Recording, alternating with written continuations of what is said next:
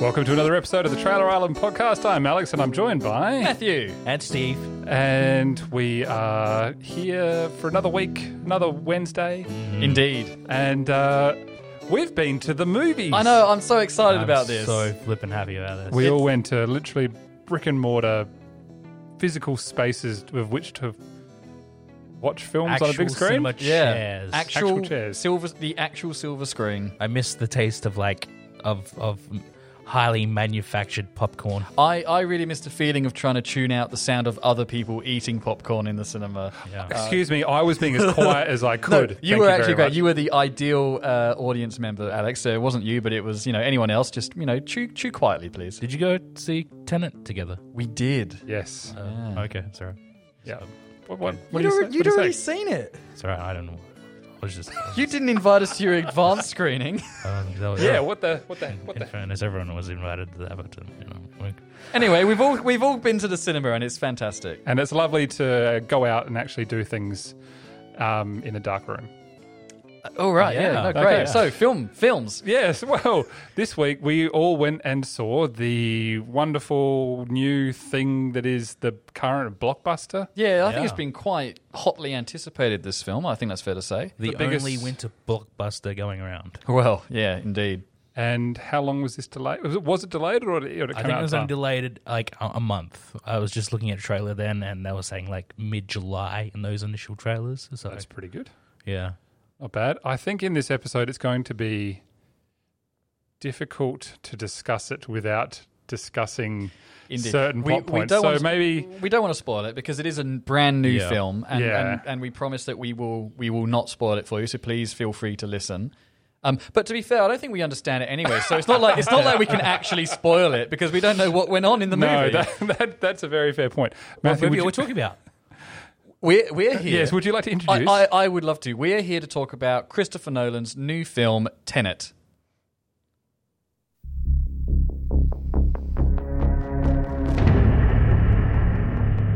We all believe we'd run into the burning building.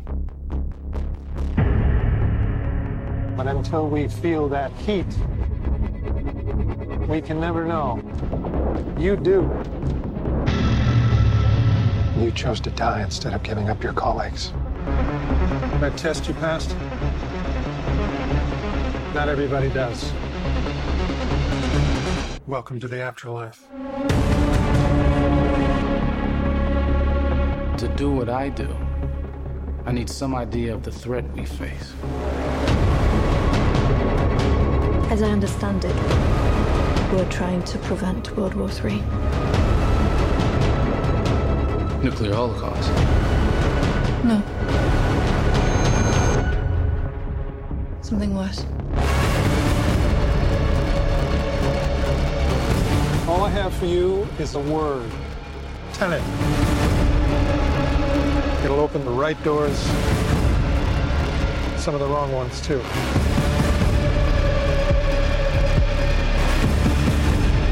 You have to start looking at the world in a new way.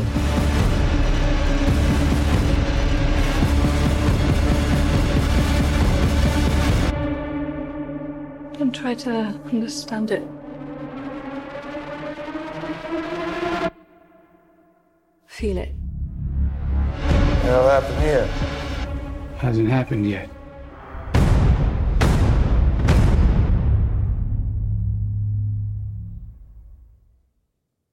That certainly sounds like a Hans Zimmer score, and it's certainly it's not. It's definitely Christopher Nolan once again furthering that Inception style horn music Yeah. that he first introduced in the Inception trailer, Mm. and it's going strong still. Mm-hmm. Uh, I do find it sometimes a little annoying. It's really dramatic in in, a, in a trailer format. It's like okay, let's just calm down. Just tell, show, show me a, time here. Show me a bit of the movie, but you don't need to like assault me, you know, with that kind of kind of stuff. Anyway, It's selling the film. it is. Matthew. It is selling the film. One of my one of my favorite lines in that film, uh, sorry, in that trailer, is the one which is "Don't try to understand it, just feel it." And I feel like that, in hindsight, that that was a warning to us Yeah. audience members, going, "Just, just enjoy the movie. Don't Yeah. try and understand it," because this film is very complex. I think it's fair to say. Yeah, that this the the premise of this film is is uh, um I won't say a bit over the pla- all over the place, but it's it's dense. It is dense. And now this film has been written by Christopher Nolan himself. And as far as I can see, he's written it by himself as well with no help. And I can't think of the last time that he's he did that. No, is it usually got a writing part? He partner? usually does. Yeah. One of his brothers, I think. Yeah, Jonathan usually helps him out. Okay, but at least at least what I'd looked at um, before, it only had him listed, but I could be wrong. Who would like to try to explain the general plot? Sh- should I try and explain it and then you guys just pull me up? Yeah, I think so. okay, all right. If you feel like I'm swaying from. I mean, I went to the same screening you did, Alex, so I think I know about as much as you Well, we both kind of walked out and sort of were like, what? What? Y- yeah. So what about. Yeah. No, but hang on. But the, the, And that's probably the best review that you're going to get is Yeah. sort of people going, but then the. But also. But Yeah. also. Mm-hmm. So I don't know. Mm. Let's stop procrastinating, Alex. Let's uh, dive into this uh, premise. Alex, what is uh, this film about? So what I understand is that the protagonist is that his actual name? It's always a promising start. what I understand. um, I, I believe that his character's name is just the Yeah. protagonist. Okay, yes. played by. John David Washington, Denzel's son. I did not realize that until. Someone mentioned it. I was like, okay, now that you mention it, I've, I'm seeing Mm. it everywhere. He's quite good in the film. Oh, he's fantastic in Yeah, the film. It's yeah. great. Oh, Oh, okay. Oh, oh, let- sorry, premise first. And then Steve we'll- has an opinion. Yeah. I've been trying to get out of having to explain it. so, so the protagonist, he's a CIA agent. Or something like that. or that. something like that, secret government agent, and he's assigned to try and prevent the end of life, humanity Yeah. in itself. In the trailer, they talk about nuclear holocaust, but apparently it's a bit more than that. It's basically the destruction of existence. Is there's a bit of um, for for all those Doctor Who fans out there, there's a bit of wibbly wobbly timey wimey stuff in this, um, and I think that phrase is the best description of of the flow of time in this. I think fund, uh, Christopher Nolan does have a reputation of, of manipulating time throughout his his films, and sometimes he's done it incredibly successfully. In this film, the premise is pretty cool. The idea being that um, there's a technology that exists in the future that can radiate objects or people or just anything so that their entropy is reversed and they therefore are traveling backwards in time as opposed to forwards in time. Yeah. So there's so the i- so the earlier on early on in the film the example of this is there's a bullet on the table. He puts his hand out and then instead of him dropping the bullet, the bullet goes from the table up to his hand. Mm-hmm. The idea being that he's already dropped it. That's where it started to Yeah, lose me because like, yeah. well, if he hasn't dropped it yet, how does the bullet know that it's been dropped? Mm-hmm. But that's when the, the lines start coming in about, oh, don't try to understand it too much. Just try and feel it, that kind of thing. Like, mm-hmm. I feel like some of it's kind of, was kind of going, I mentally want to move that thing, but if its entropy is reversed, me just thinking that I want to do it means that it's suddenly going to do it backwards because I've already done it. I don't know. I feel. Do, you- do you guys follow? Because Yeah, you're both no, staring Yeah, at you me. understand it's like yeah. an intent. Yeah, There's an implied intent that has an effect on these. Yeah. But it, but then that gets muddier because later on it's shown that you need a machine to to reverse your entropy. Mm-hmm. Whereas when he's in that room, he's able to do it without going through a machine. Well, no, no, that that item, the it's the bullet in that case. Oh, case. so not him, but the bullet. That's correct. Yeah, so he's moving forward, but The the, bullet moving is moving backwards. Okay, all right. And this is where things start to get Yeah, a little I- muddy. Really I, muddy. I would like to say at this point, again, I clearly from that description I've just given, I don't fully understand this movie, but it is impressive to see at least, like in terms of just visually, story aside, character aside, just visually, it's Yeah. a pretty cool concept. I, I would agree. Yes. And that was that was pretty much demonstrated in the trailer. Like we we saw that trailer, we saw some grand sweeping shots. John David Washington walking along that, that window where there's there's gunshots have taken place. We we knew it was going to be pretty well shot and and and, and put together uh, storyboard wise. I yeah. well, what we were talking about before is like watching it with the d- uh, director's commentary is going to be quite interesting. Oh, I can't wait for Because there are a couple of scenes where time is working forwards and reverse in that same scene. Yeah. And how that's put together must have taken a very long time to one storyboard, script, shoot, and then edit those scenes to work Especially together. because Christopher Nolan is well known for his love of practical effects. And having just looked at this film, you can sort of look at going, you can just tell that a lot of it is like real explosions or, or real stuntmen or whatever. But then when things are happening in reverse and also happening forward at the same time. You think, well, how have they put that together? You know, it's, it's actually quite impressive how they've done Mm-hmm. I mean, the good example of that is there's a fight scene at a flight terminal terminal yes, where one character is fighting another, and when you're watching it the first time, the fight looks wrong. Okay, Yeah, you're watching yeah. the two characters go at each other, and uh, the shot will cut, and the next shot will look unbearably wrong, like it's it, like it is in reverse, and of course it is, and then the shot will cut again to a forward momentum shot. yeah, yeah, sure. So it it it really, I, I don't know what the point I'm trying to make is, but like th- there's definitely like there's definitely palindrome stuff going on throughout this whole film. I think if you're able to get over the fact that that you haven't been spoon fed an explanation, or at least the explanation you've been given is quite dense in in and of itself. If you're able to get past the fact and you can just accept, okay, there are things going backwards and there are things going forwards, and they're and they're meeting together and and they're sort of dealing with that. You, those fight scenes become quite enjoyable, Mm-hmm. but you do need to really suspend your disbelief Yeah. in- initially until Yeah. you get used to it. Um, and it takes a while. It doesn't hold your hand at all. for a film that I don't think I've heard as much exposition as I have in a long time, I still sort of sat there and going, "Huh?" Yeah, yeah, yeah. You, know, you know what I mean? Like, It does make an effort to try and explain it, but at the same time, you go, "Well, I've heard that, but I still don't know what you mean." and I don't know, Steve, what your viewing experience was, but I found it really hard to hear a lot of the dialogue. Okay, I think, I think this is a little bit symptom, symptomatic of Nolan's films in general. Right. Because um, when we first got teasers, leaked teasers for uh, The Dark Knight Rises, the biggest um, criticism of that teaser was that you couldn't hear Tom Hardy at all.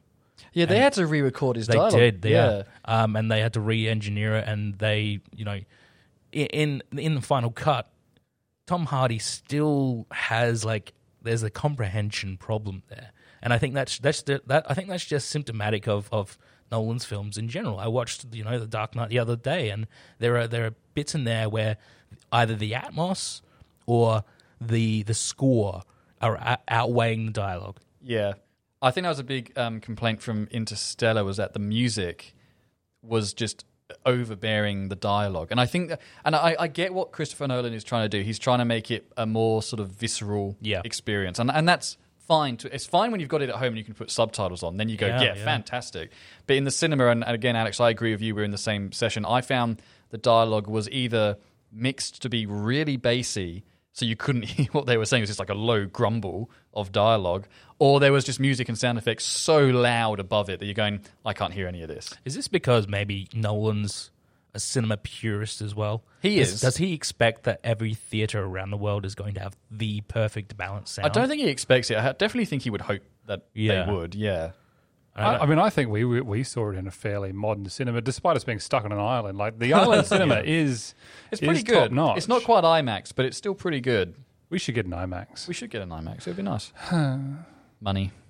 what it comes back to is so many scenes where you couldn't actually couldn't hear the explanation. They were trying to be Yeah. tell you what's going on, but you couldn't hear it. Now, the problem there in lies obviously not being able to hear it, but also I feel like it didn't help at all in terms of getting the story clo- across. Like whether how complex it was still didn't replace the fact that the storytelling itself wasn't as concrete as we probably wished it was. Definitely one of uh, Nolan's weaker, um, I would say, um, and more mechanical films. Yeah, I, I, I think the example for me is Dunkirk, the film he made previous to this.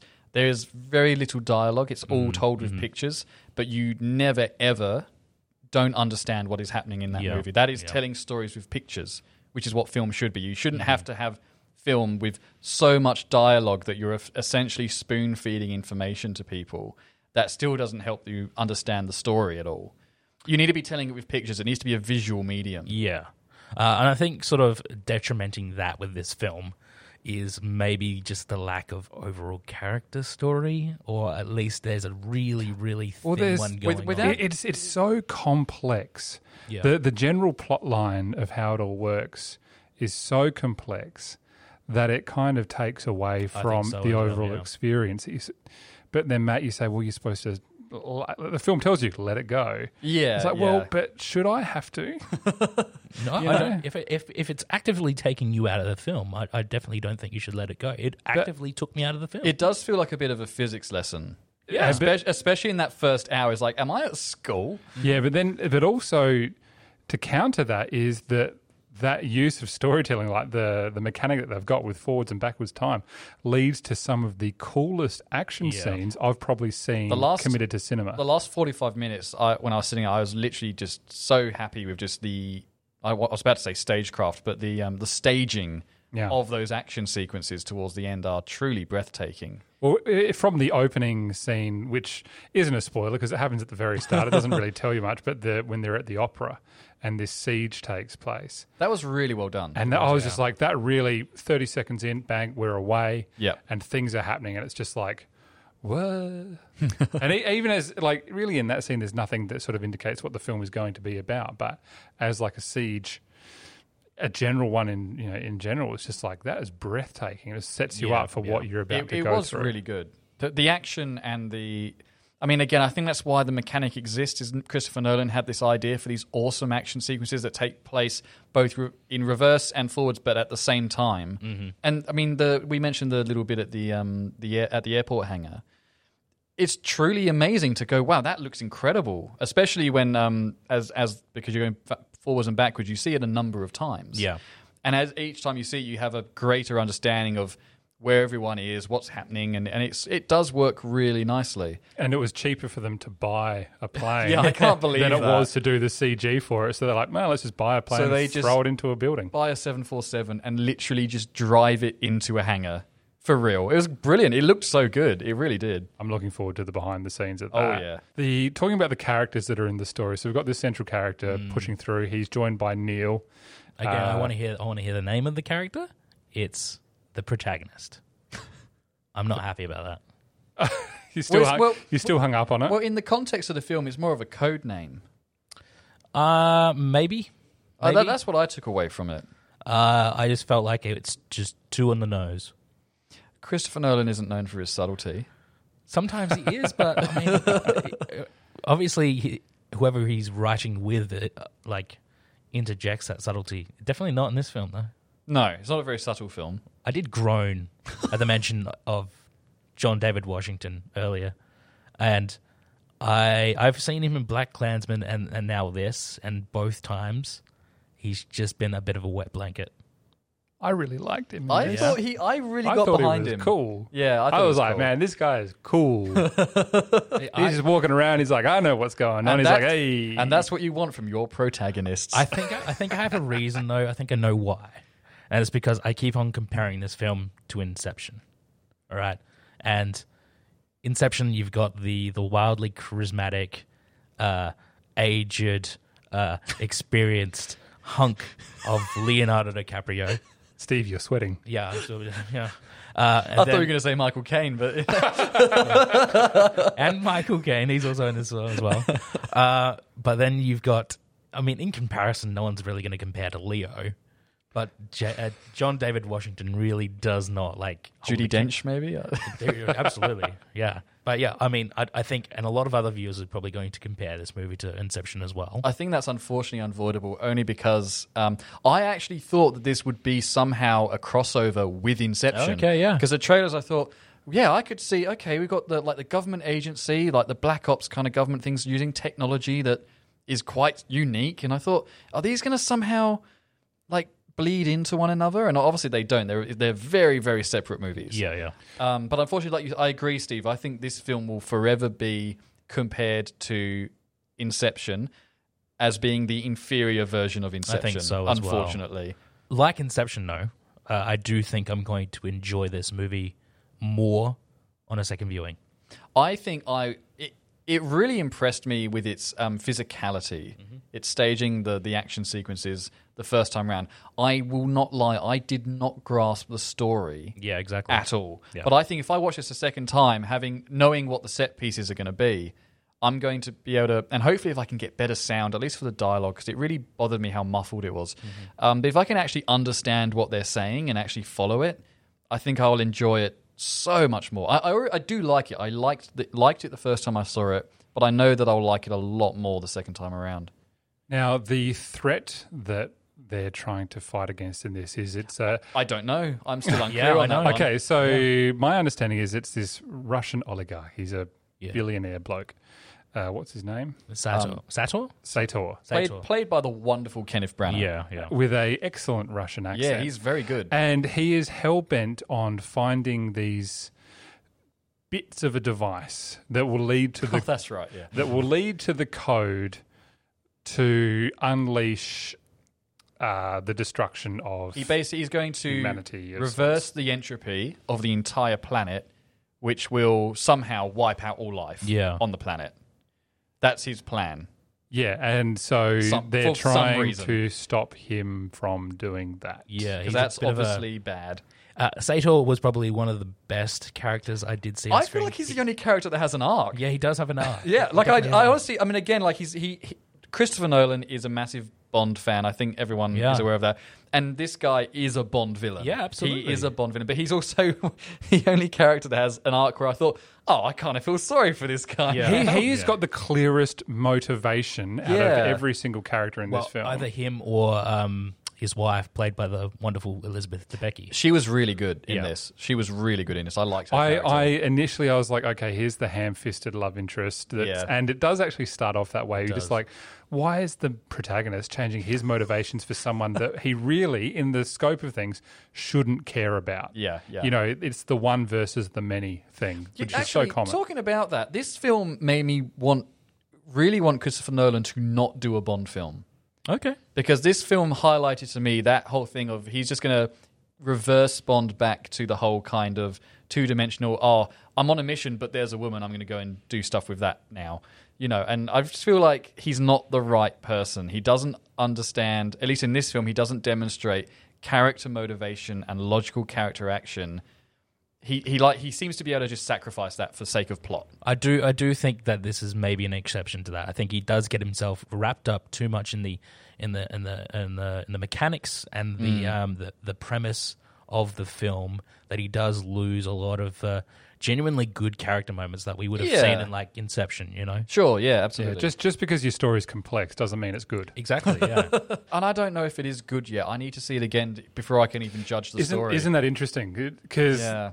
I remember when The Matrix came out, and people are like, "Oh, you got to watch it a couple of Mm-hmm, times." And like now, you can watch The Matrix. You're like, "I get it straight away." Yeah, yeah. Inception, I kind of felt like, "Oh, yeah, I could probably watch it again and catch more stuff." I haven't watched it twice. I've only seen Inception I, once. I loved Inception. and that blew I, me but away. I got it. I got it from at the end of it. I'm like, okay, I get the general idea of how this is all happening, and there was no question about the ending for me in that film. yeah. But then you get to this, and it's just so complex yeah. And muddled, I think, as and well. muddled and just not quite clear. That maybe down the line, perhaps we need to do a retrospective in a year's time when we've had things explained to us. We sort of go, okay, oh my God, now I get all of that. But it's like the classic case of the last, um, the last Skywalker. What's it called? Oh, Rise of Skywalker. Rise of Skywalker. That that Disney did all these tweets about the film afterwards, saying, "Did you know that?" It's like, no, this, we- this we- was the thing. It was like, well, no, I We- didn't yeah, know that. We didn't know that because it wasn't in the film. because it wasn't explained to us. And I really hope that doesn't happen down the line here. But I've got a feeling that we're going to be going I- online to sort of go, Yeah. uh, what did that I, mean? I think once we watch the direct, because I, I fully intend to watch this with a director's commentary just to try and get some answers. But I think I think once I've done that, I think it this shouldn't be the case, but I think that will actually be the key. Is essentially having Christopher Nolan sit down and explain it to me over the top of the movie. That's when I'll understand it. I saw a wonderful infographic about it two years after Inception came out, just Yeah. like illustrating the plot of the movie. And I really can't wait for an infographic of Yeah, this movie. it's like I, I have seen one. I've Yeah? seen one of someone doing the sort of how the time works backwards and forwards. And I looked at that and people were like, oh, yeah, this is genius. I'm like, I still don't get it. like, it might I. have been genius on paper, but when he put it on screen, it it just it. I don't know if it felt bloated or just messy. Maybe I just I just don't get it. Maybe that's the conclusion. I don't know. But I enjoyed the spectacle. Yeah, the So- spectacle is on point. And I'm really struggling with does the spectacle outweigh the story? And I feel like they're really tussling with each other. I, I think it's in a tug of war Yeah, about- and I think going going back to that line that I singled out from the trailer again about don't think about it, just feel it. What I would suggest about my reaction to this film is I walked out of it thinking I, regardless of what the reaction was be, even if it was just oh that's a cool action sequence, this film affected me emotionally in that sense. Going, oh, cool, that was a great ride. Like, there were bits where I felt the anxiety of the moment, you know, that kind of thing. So it's like, well, does that mean it worked? Even if I didn't get it, it at least made me feel things. In my case, I I feel like um, the whole "don't think about it, just feel it." Nolan's challenging me to think about this movie, though. Throughout the whole movie, he's Right. saying you've got to think about what is going on. Yeah, but no, no, Chris, no, stop, take your meds. Yeah, Yes. Well, then, then we look at the trailer where the trailer raised so many questions like, oh, this is going to be doing some really cool mm. stuff. And then we finally get the m- movie expecting answers. And I don't think we got them. No, I remember saying to you, Alex, just as we went turned up to the cinema, I said I'd seen all the trailers. I think there were like four different trailers, and I said I've seen all of these, and I know there's going to be some cool stuff, but I still don't really know what the film's about. Yeah. And I have to admit, I did walk out of the film going, I still don't really know what it's about. And uh, other than that, other than it's an action espionage spy film, I still don't quite get the story, Yeah. or at least the mechanics. What what you are going to get out of this film is conversation. So if if you go and see this with someone or talk to people who have seen it, you are going to have some wonderful discussions about Absolutely. how things are. And I think that's a really that's a great positive about this film is you come out and you you go. Uh, uh, let's do some maths together. Everyone. All right, everyone, get your physics books out. Let's go. And I reckon what you need to do is probably what Christopher Nolan did was get a bunch of toy cars with some things and go, this one's going this way and this one's going this way and blah, blah, blah, bang, crash, blah, blah, and then they got the guns like, blah, blah, blah, blah, blah, but the other blah, blah, blah. and then toy- 20 minutes later, they do it again. Yeah, so they do do it again. I forgot about that. It's like And- a prisoner of Azkaban. Uh, yeah. but, but you know what? When when it made sense, when you sort of got what was going on, you're like, this is cool. There- There is a moment about halfway through the film, at about the hour mark, and I won't spoil anything again, just to soothe our dear listeners. But there is a moment about halfway through where it definitely does click a little bit more than the first hour does. Like there's a mechanic that's introduced, and you go, "Oh, that's visualized it for me. I kind of get it more now." And I definitely enjoyed the last half of the film so much more having had that sort of click moment, which is why I think I'll enjoy it so much more the second time around. Now that I've sort of have a better un- understanding yeah. because because there's a bit I just I don't know why they didn't open with it or have it closer to the beginning of the film, but there is a bit where they do very cleverly visualize this uh, mechanic taking effect in real time. Again, it's hard to talk about without specifically mentioning it because it's Oh, look, pretty- we could probably talk about it and I still wouldn't understand it. I mean, we're not going to ruin it because, No, it, because no. it's such a great moment, but It's one of my favorite scenes in the film. I was like, "Oh, yeah, cool, I get that." And, and I remember sort of sitting up a bit more, going, "I'm sort of in now for like the next hour. This is I'm sort of more on does board." it does do it quite well when you see the same scene from multiple perspectives. Exactly. Yeah. um, really sort of helps to soothe things over. But I think in this conversation, I don't know that we've uh, answered many questions, or, or if there's anything more that we can really give our audience. Uh, I mean, I would say for people who are massive fans, uh, uh, Ludwig Göransson, who we've talked about Oh, yeah. before on this podcast, uh, is uh, sort of not taking over from Hans, Hans Zimmer, but because of Hans Zimmer's commitment to Dune, uh, Ludwig And has- Bond. and Bond, And but, but obviously, ironically enough, that was only because of the original release dates, and now that they've all been delayed, he probably could have done this anyway. but I mean, Ludwig with Christopher Nolan, uh, still pretty like an adequate soundtrack. I really liked it. I, I- Yeah. It's very Yeah. atmospheric. It's not so much music as it is actually just sounds, and I, I really enjoyed the sound. Other than the dialogue, which I thought they need, they just needed to fix the dialogue um, sound design. But the actual music and sound effects, though quite loud, I thought was quite impressive. I was mildly shocked by how loud the film started off. And I don't know if that's because we were just unused to being in the cinema. that is quite possible. Yeah. I would love to go and see um, Rogue One now, having not been in the cinemas for however many months and gone, wow, that's that looks and sounds incredible. I think I think Nolan likes to start off his films pretty loud though. Um, I remember going to see Dark Knight for the first time twelve years ago, and you know the first really loud sound in that film is people blowing open a window and Yeah. and parasailing over to another building. Yeah. and that that first window shatter is is deafening. He sort of does the same in this, doesn't he? He does, yeah. Oh, Yeah. yeah, absolutely. I can't recall how the start of Inception is, but Uh, Inception's the Leonardo DiCaprio getting all wet and salty on the beach. Bum, bum, Oh yeah, it's Hans Zimmer's uh, thing. Yeah, bum. that's the that one. is, you know what? We might get a copyright strike because of that, Steve. that was quite accurate. I, I do French horns really well. Reversed French horns, I think you'll find. Wow. Wow.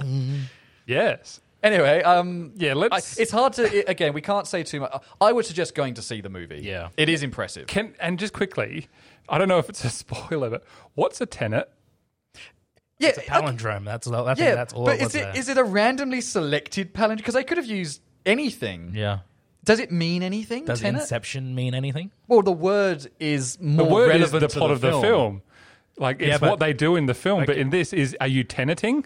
I, I'm I don't gonna- know, Is, is the protagonist the tenant? I, I just want to put out there that uh, I, I don't know if Inception was uh, a word commonly used before the movie, or whether it I was. think it might have been. Are you sure? I'm pretty sure it's a real commonly used word. But I feel like No, but uh, Ince- now if you say Inception, you're re- you're, refer- you're referring to the film, like, or you're or if you say the act of incepting a, a memory. Or, Yeah, a- that's a right. If you say, "Oh, that's that's Inception," They've been- you know, they- it, it's much more common now. Absolutely, but He- I don't he- know if you could use the idea of a tenet in a yeah, common. you can you can always say, oh, he was a member of the band since its inception. oh, that's true. Yeah, Yeah. that's true. That's true. True. True. True. true. I'm sorry. No, no, But uh, it's beside the point. Like again, Tenet. What?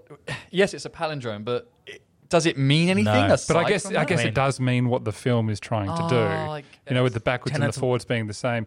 You know, I reckon uh, you know Glenelg was much cooler before yeah, Tenet was. They could have called it Glenelg. It would have had the same meaning. tenets do refer to rules, I suppose. I suppose so. yeah.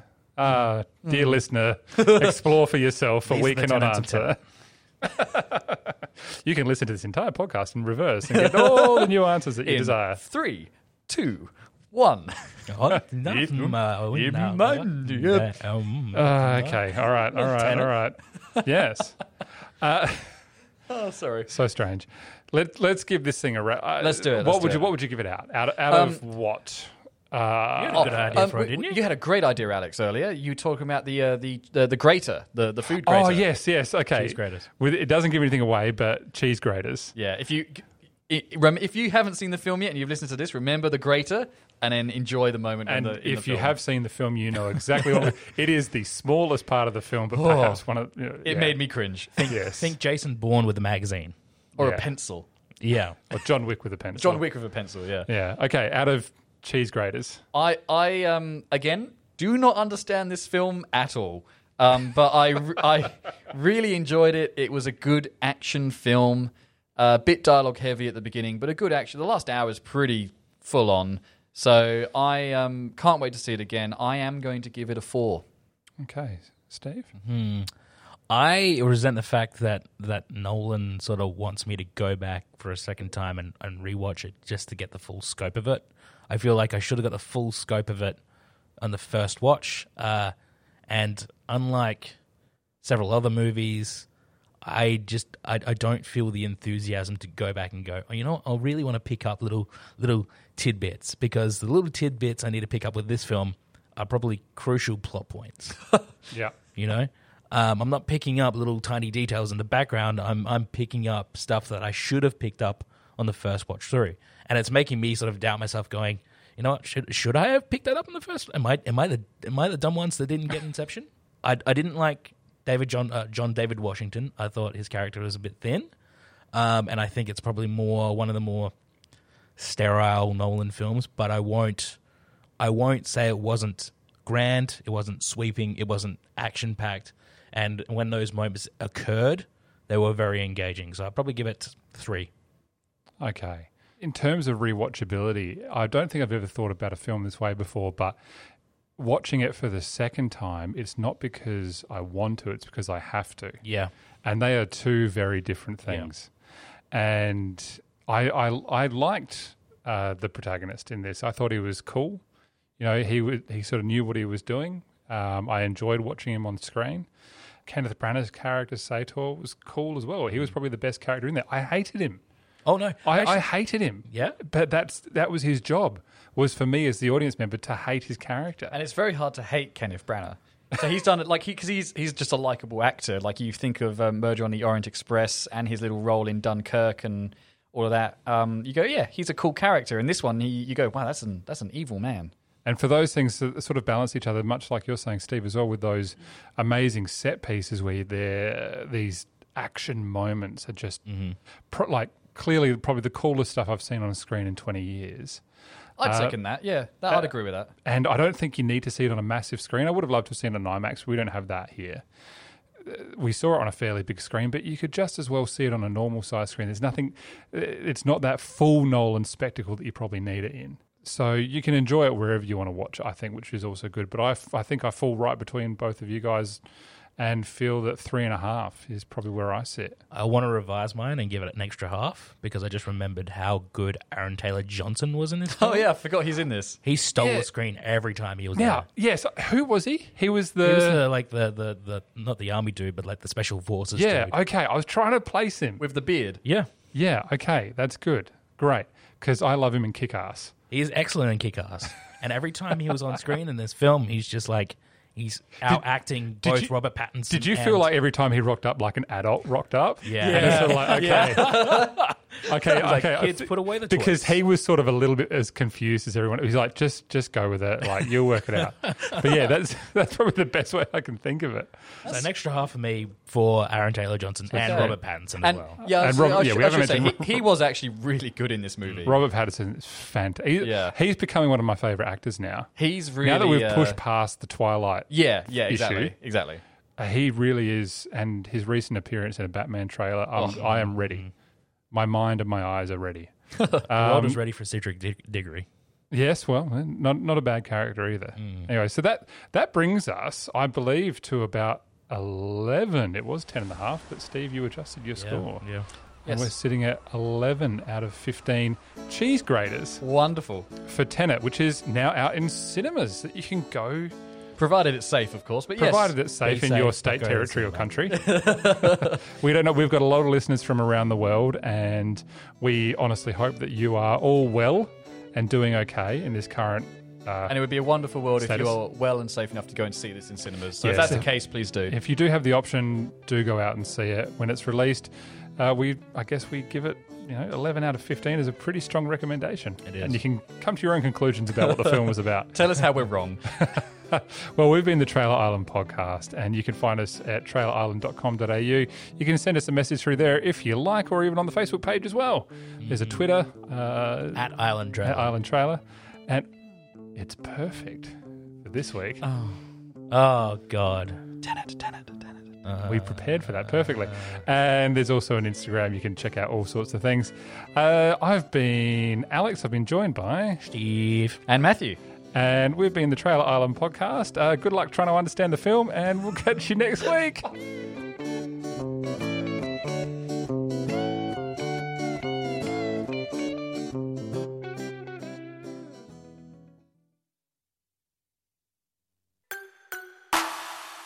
This is a Narrative Network podcast.